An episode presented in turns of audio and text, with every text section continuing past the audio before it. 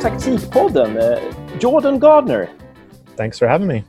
Great, and uh, you're participating from San Francisco now. Uh, am I correct? Yes, yeah. I live in San Francisco. I've been uh, here, kind of hunkered down since March with the coronavirus. I'm usually in Europe, in Denmark, and Sweden as well, about two weeks a month. Uh, but obviously, with coronavirus, I haven't been able to travel, so I'm here in the U.S. I see. And when does the Danish season start again? Uh, so the new season in Denmark will start at the beginning of September. It's been pushed back a little bit with the coronavirus. Yeah. And why are we talking about Denmark? Yeah, the, the listeners will know in a short while because I will present you then. But first of all, or secondly, rather, Josef, welcome to another Taktikpodden.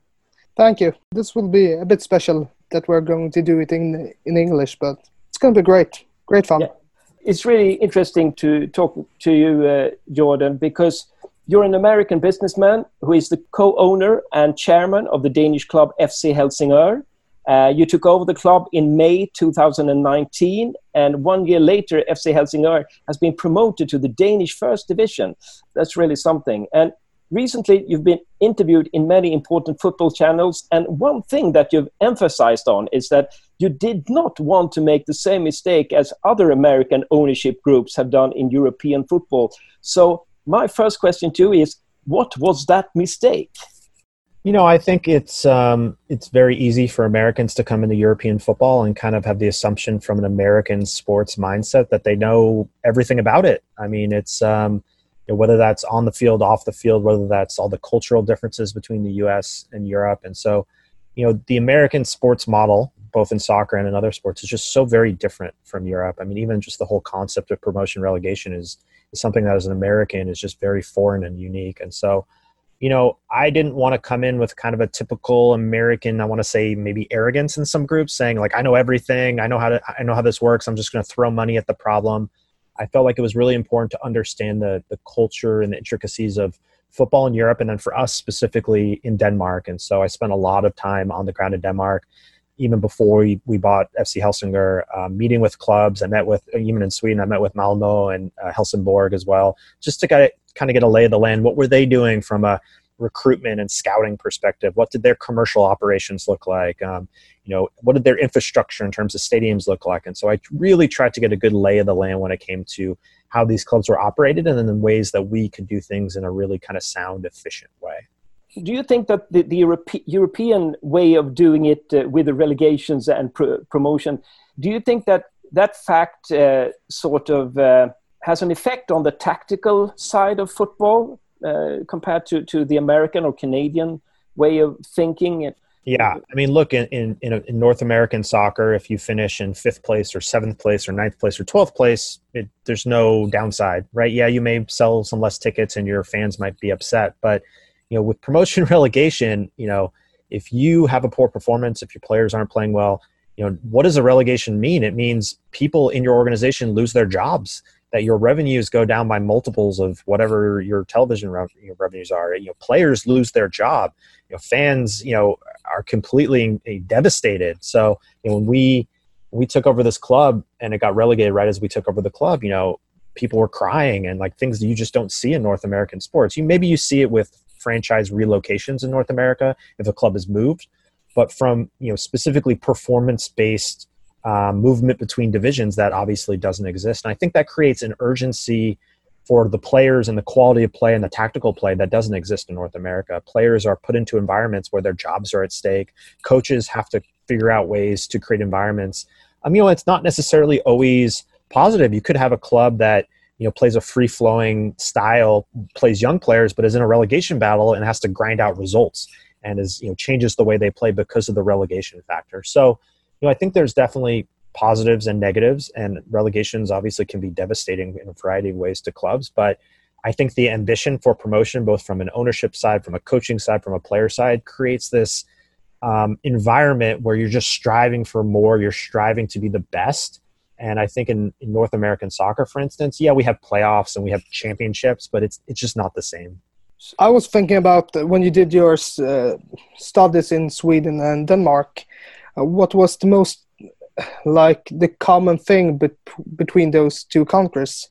you know, I think the footballing culture is is pretty similar from what I saw in those two countries. Um, you know, obviously, I visited two relatively large clubs in Helsingborg and Malmo.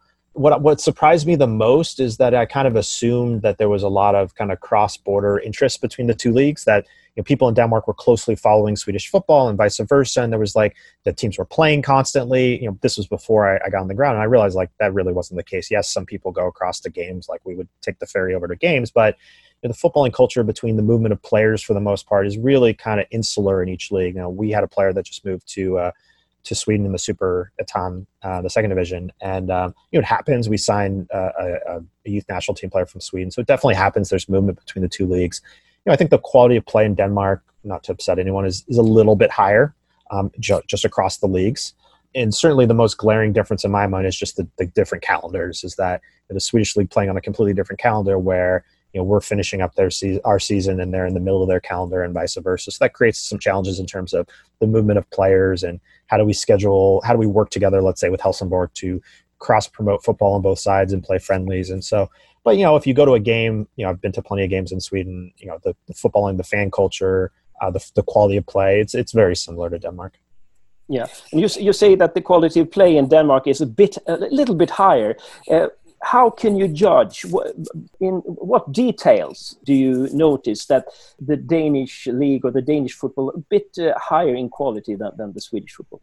Yeah, I mean it's a good question. I, obviously, it's subjective just from from me watching games. But if you look at, I would say it's probably more a depth, you know, in terms of the number of quality teams. I think if you look at the top, Malmo and you know some of the teams at the top of the Swedish league are, are very much on par with the top Danish clubs in Copenhagen and Brøndby. But I think once you get to the middle table in the Swedish uh, top division, um, you see a pretty big gap between some of the teams in Denmark that the Danish uh, Superliga, the bottom, middle to the bottom of the Superliga, and even the Danish First Division is, is, I think, stronger than the comparable levels in Sweden. And you know, I don't know if that's there's more television money or it's just for whatever reasons because it's on the European calendar in Denmark and it's easier to move players. I'm not exactly sure.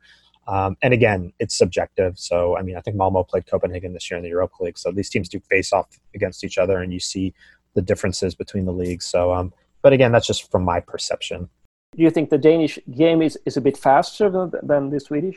I would say so from what I've seen. Um, I think it's a little bit uh, quicker pace of play. Um, and, and, again, it's a small sample size. I haven't been to Stockholm, so I haven't seen any of the teams in Stockholm play.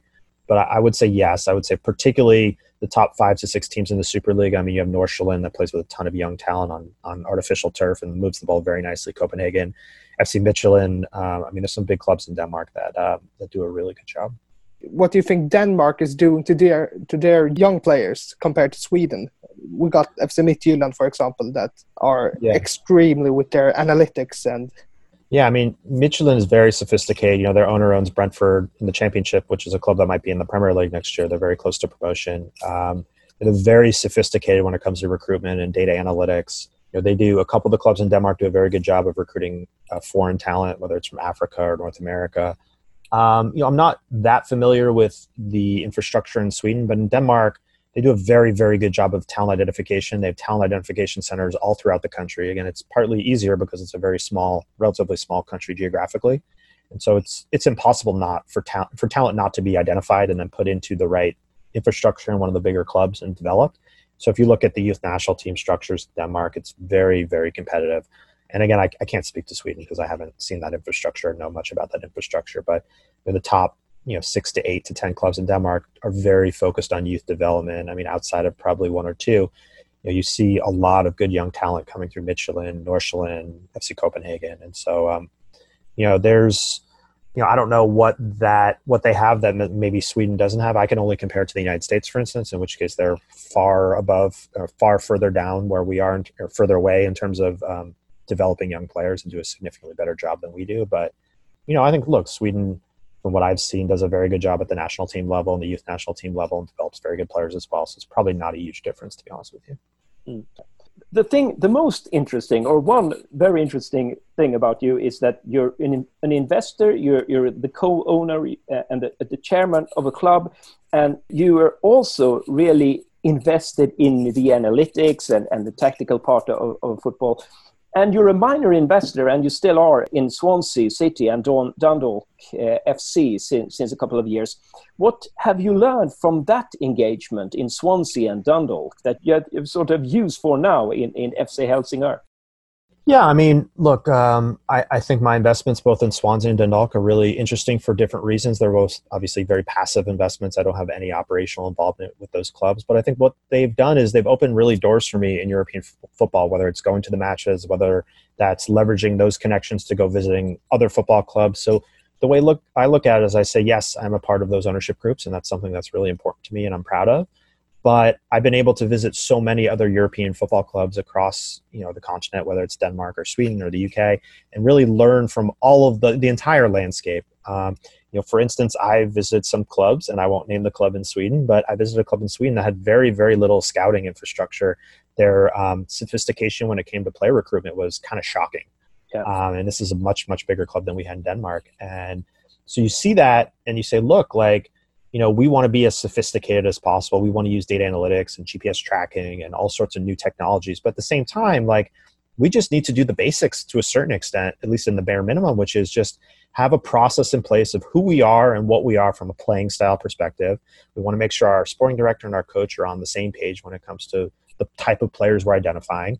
You know i mentioned this in one of my other podcasts is we want to have a coach that understands people. It's not just someone that is some sort of tactical genius which is great but I'm a firm believer that you know this sport there's not a lot that separates good and bad and winning and losing and so I think it's really important to have a coach that knows how to cohesively bring a team together of men, professional athletes who are paid a lot of money in many cases, and motivate those men to perform. Because when we bought this club, you know, it just about gotten relegated and the environment, the culture was very poor. And so I think you know you want to combine all the pieces you want to make sure that your data and your analytics and your injury prevention is very sophisticated but you also want to make sure that the players are being motivated by your staff at the same time and so you know i don't think it's necessarily one thing i picked up from my experience in swansea or whatnot it's, it's kind of a collection of ideas and some things work and some things don't work we're, we're a relatively small club in denmark so we do have certainly limitations on what we can do but i mean look the, the fc Midtjyllands of the world what he has done i mean what what what Matthew Benham, the owner there, is doing at Brentford is a great example, right? They're in third place right now in the championship, with on track to potentially get promoted via the playoff. And I haven't checked lately, but their player wage budget is almost at the bottom of the championship. So the gap between what they're spending on players and their performance is massive. Whereas you have teams on the flip side that are towards the bottom of the table spending five times as much money. Like, how does that work, right?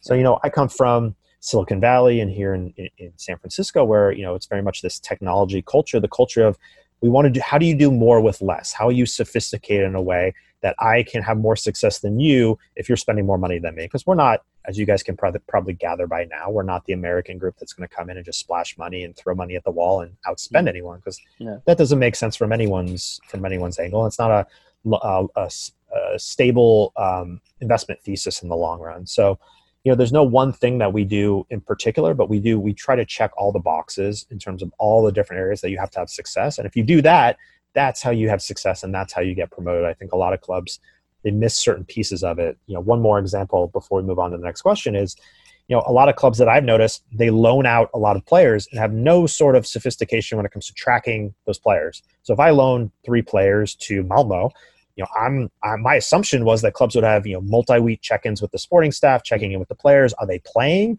You know, what's the environment like? Are they developing in a way that you know I'm paying their salary? I want to make sure that they continue to develop. Mm. Um, what we found was shocking. There was very little oversight from clubs. It was kind of just like out of sight, out of mind. Um, and Terrible. Eh, you know, these players, if you want to look at it in a way, they're assets, assets in a way that you want to develop them so they can come back to your club and be successful. Mm. And if you're not if they're not quote developing in the right environment, then it's just a waste, and the player isn't going to be happy and successful, and you're not going to be happy as a club. And so, you know, those those kind of things I've noticed over the last year and a half that are things that we want to obviously address and try to do differently. Yeah, I certainly I certainly agree with everything. You spoke about a lot of things to make a club successful. One of the things was the loaning department. Can you name uh, some more examples? I think the most important part is creating the right culture, the, the environment around the club. I mean, I think it's like any other, you know, I, I have a background in the business world. And if you have an environment where you know, your employees don't feel empowered, if they're not happy, um, if your staff is you know in an environment where they don't think they can be successful, you're not going to have success, and that translates very well to sport. Um, you know, so I think creating a good, solid organizational culture where everyone feels empowered to go above and beyond, whether that's through players or your coaching staff, your analysts, or your commercial directors. I think all pieces of the, of the organization have to be kind of running in, in the same direction. So culture is important, and going along with culture is identifying people. And that's not just saying I'm going to go find the next Zlatan Ibrahimovic from a player perspective. I think there's a lot of focus on, you know, where you know player recruitment and how we can find the best player, and of course, there that is important. But for me, it's about how do you find the right, let's say, sporting director who has the expertise in your market who can identify the talent that can help you get you wh- where you want to go. So, for instance, you know, we identified a sporting director, a guy named Brian Gellert, who's a former player here in Denmark, a professional player, and he does a fantastic job of, of evaluating and, and identifying domestic talent here in Denmark.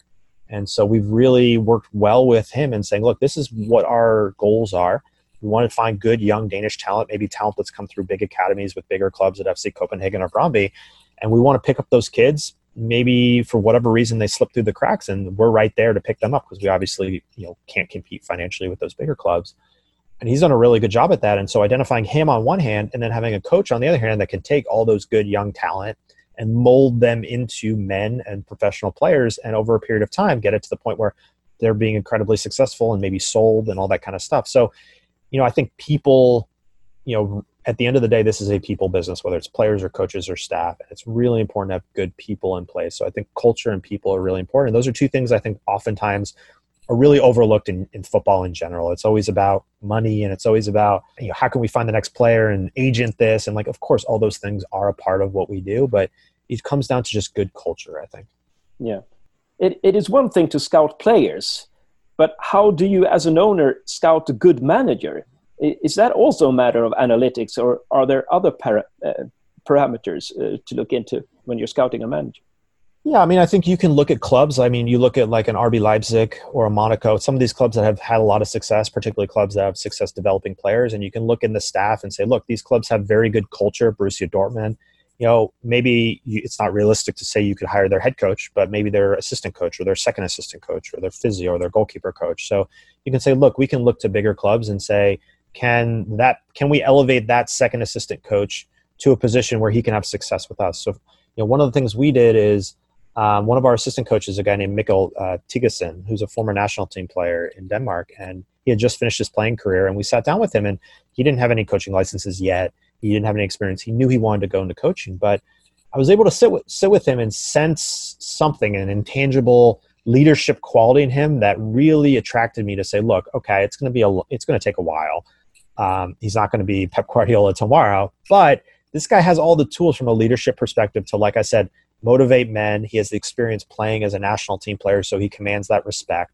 So I think a lot of it is interpersonal relationships and interpersonal skills and identifying, okay, you know, our sporting director was previously actually an assistant coach on this team. And so we identified that, hey, over a period of years when this club maybe had some success uh, under prior ownership, who recruited the players? Was it the CEO? Was it the prior sporting director? Who was it? And we learned that it actually was mostly the assistant coach.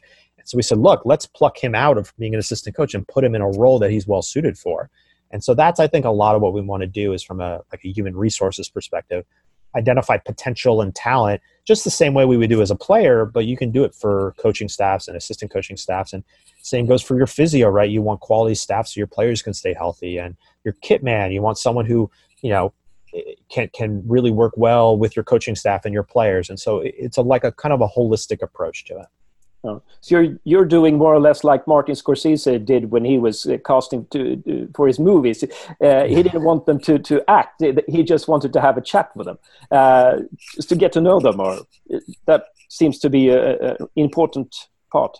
Yeah, I mean, I think look, reputation and experience in this business, of course, is very important. But yes, I think it's yeah. there's definitely a you know you see the same coaches kind of bounced around to the same clubs and you kind of scratch your head how does that coach still have a job like i'm i'm a, a, younger guy i'm very much like let's find some new ideas and new ways of looking at the game you know our head coach at Helsingør, you know, he has a background in the business world and in human resources. And hmm. yes, he you know, was a football coach. He was an assistant coach in the Superliga at Randers, but he offers a different skill set as well that I think applies well to the sport. And so know, for me, it's not just looking at the guy that has the most experience on a piece of paper from a footballing perspective, from a coaching perspective. It's can he offer something that's a little bit more well-rounded and offer intangibles that can give us the the success, you know, the the the slight competitive advantage when the game is nil nil in the 85th minute. What's going to push us over the hump? Maybe it's that intangible motivation from our coaching staff.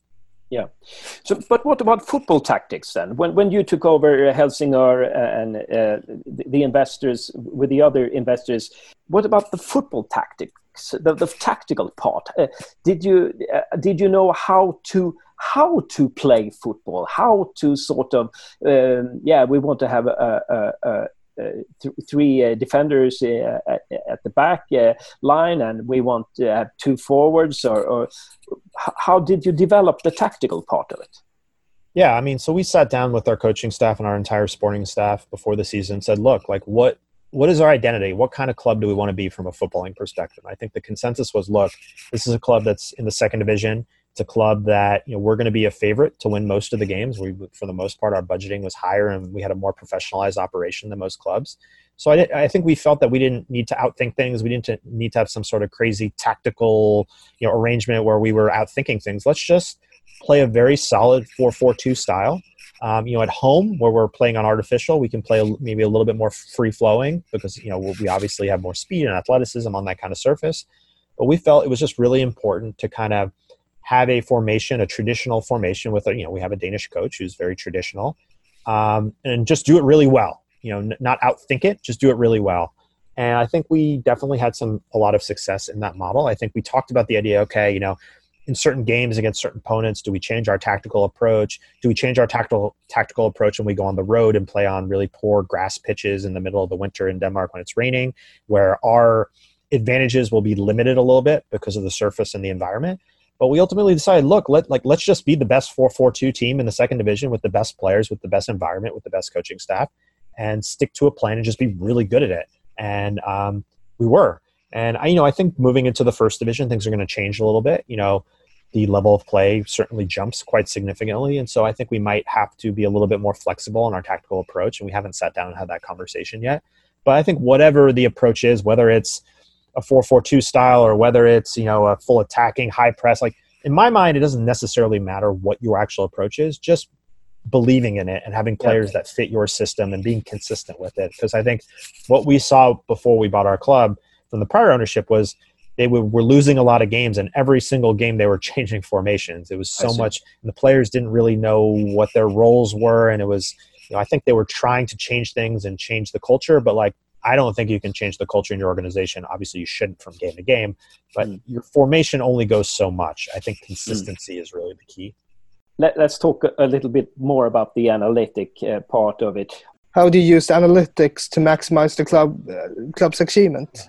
Yeah, I mean, I think analytics is important in a lot of different areas. I mean, for us, at the end of last season, it was in injury prevention with six games in 19 days after the coronavirus games got rescheduled. I think in recruitment, it's incredibly useful in terms of identifying talent. We can take all the data that we and put it into our own kind of algorithm and and see which players and which profile fits what we're looking for. I mean, you know, the data is only as good as it is. I mean, things like XG, they're important pieces of data, uh, but you still need people to analyze that data, and you need sporting staff. So we we definitely try to do a little bit of both. That we we use the data to kind of inform us, put us in in a certain direction, and then our supporting staff kind of takes over and says, "Look, we have an expertise in this. We feel like yes, the data is telling us this is the right way to go." So again, we're a small club. We try to be as sophisticated as we possibly can um, you know, something we're working on. Um, raising the level of sophistication is certainly on some of the GPS technology and the wearables.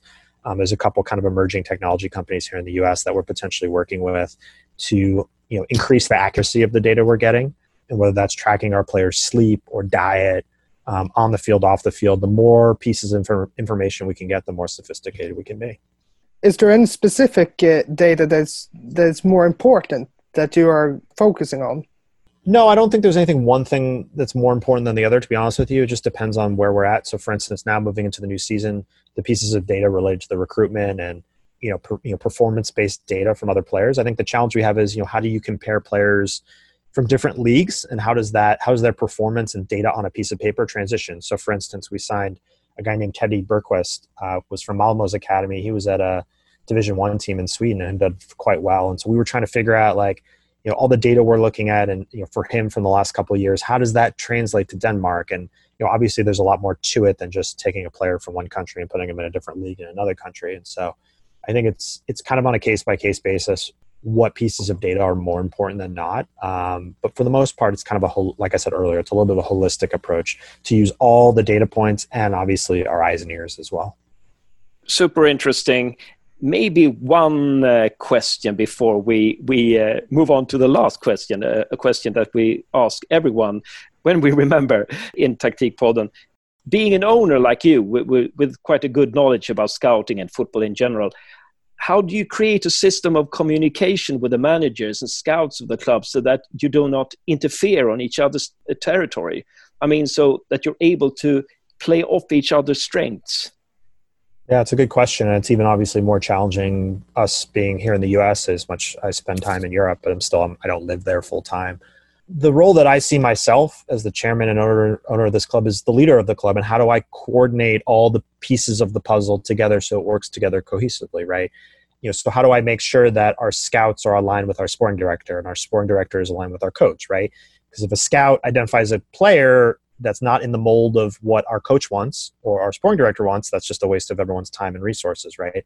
If our sporting director signs players that, that the coach won't play, that's also not good for the resources. So I'm kind of here at the top to make sure all the pieces of the puzzle are working together under kind of a general vision of this is what where we're going. We're identifying this type of player at this salary structure with this profile you know this is a player that we want to play you know this is their time horizon in terms of we think this player will be in our club for two years before they get sold for instance and so the way i see it is i'm there to coordinate and add value of course if i have a network and a connection for instance with my connections to north america or new zealand I can come in and say, hey, I have a couple players we should look at to our sporting staff. But of course, it's not my place to be qualified to come in and say, we need to sign that player and don't do that and play this style. Like I'm here to support and lead more than anything else. Mm. You, you mentioned one word there vision. You need to have a vision. How important is that? I mean, it's crucial, crucial, especially in sports. Otherwise, what are we all doing here? Of course, we all want to win games and do that, but where is this all going? What's the short term, medium term, and long term vision for this club. So, for instance, we had a vision this last year, which was we need to get promoted. That's number goals one, two, and three. Now that we, we transition to a higher division, what does that look like? Is it just staying in that division? Is it we our vision is to sell players? Is it you know, what? You know, how do we survive the issues with COVID? Right. So, I think it's important from the top down to have very clear and concise idea of, of the vision and what you're doing and make sure that's articulated well to your your staff and players and everyone so they all know exactly what we're doing i think the challenge that a lot of football clubs have is managers change and sporting directors change and owners don't kind of bring leadership to the table. And it's all kind of very ambiguous as to like what we're all doing here why we're doing this. There's no leadership there's there's definitely leadership voids i, I find in a lot of football clubs. And um, you know, then you're just not setting yourself up for success really. Mm. so everyone has got to know what the vision is. Does one have to express it uh, with words, or could it be just a feeling? The vision could be just a feeling, or um, I think it can be both. I think, certainly it should be expressed with words clearly, and even that can go down to your supporters understanding what the goals are of this club and of the ownership group.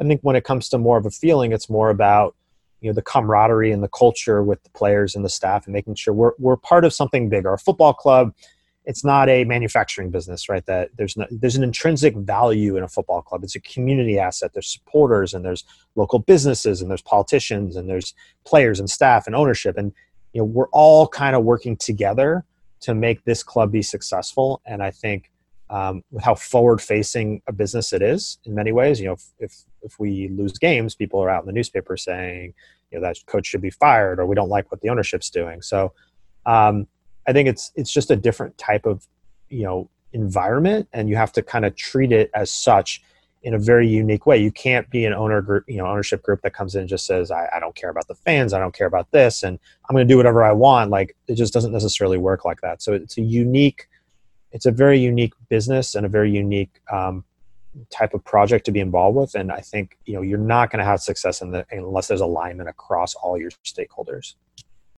Yeah, I've been quite successful and were promoted with Helsingør. did you come across any backlash or? Uh, did you have any crisis? Yeah, yeah. I mean, the coronavirus created a very, really difficult situation for us, just like every any other football club during the season. You know, our players were off for almost three months, and then we had to kind of come back and had a high pressure environment to win games and get promoted very quickly. Um, you know, I think overall, you know, look, I mean, we're American owners and we have an American way of doing things when it comes to to running a football club, and we've made some decisions that are definitely, you know, uh, difficult decisions in, in, the way we look at the game and the way we, we operate the club. So that you know, certainly it's not been rainbows and sunshines every single day of the week, but you know, I think there's a lot of positivity on the promotion and our investment into the club and the community and the future of the club. You know, the club was not in a great place when we came along and, and, and bought the club, and I think there's a lot of respect for um, the energy and effort and, and time we've put into really kind of getting the club back on, on the right track. Yeah. And the last question now, Jordan. If there was a time machine and you could go back 10 years, what knowledge would you equip yourself with that you know now, but that you did not know then? Did that mm. make hmm. sense to you?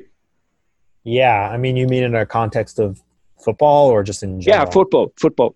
You know, look, I think the whole, you know, spending a year and a half owning and operating a football club in Europe on the ground, being on the ground. I mean, everything we've learned, you just can't replicate that without going through that. And so I think to be honest with you, I'd go back and, and say, look, like take a measured approach to getting into European football, just like I think for the most part I did. Buy a smaller club, make mistakes, learn, and then you can kind of move on to bigger and better things at some point in the future. I think, um, you know, part of me probably before this project started thought it would be a lot easier than it would in a variety of ways, both on and off the pitch.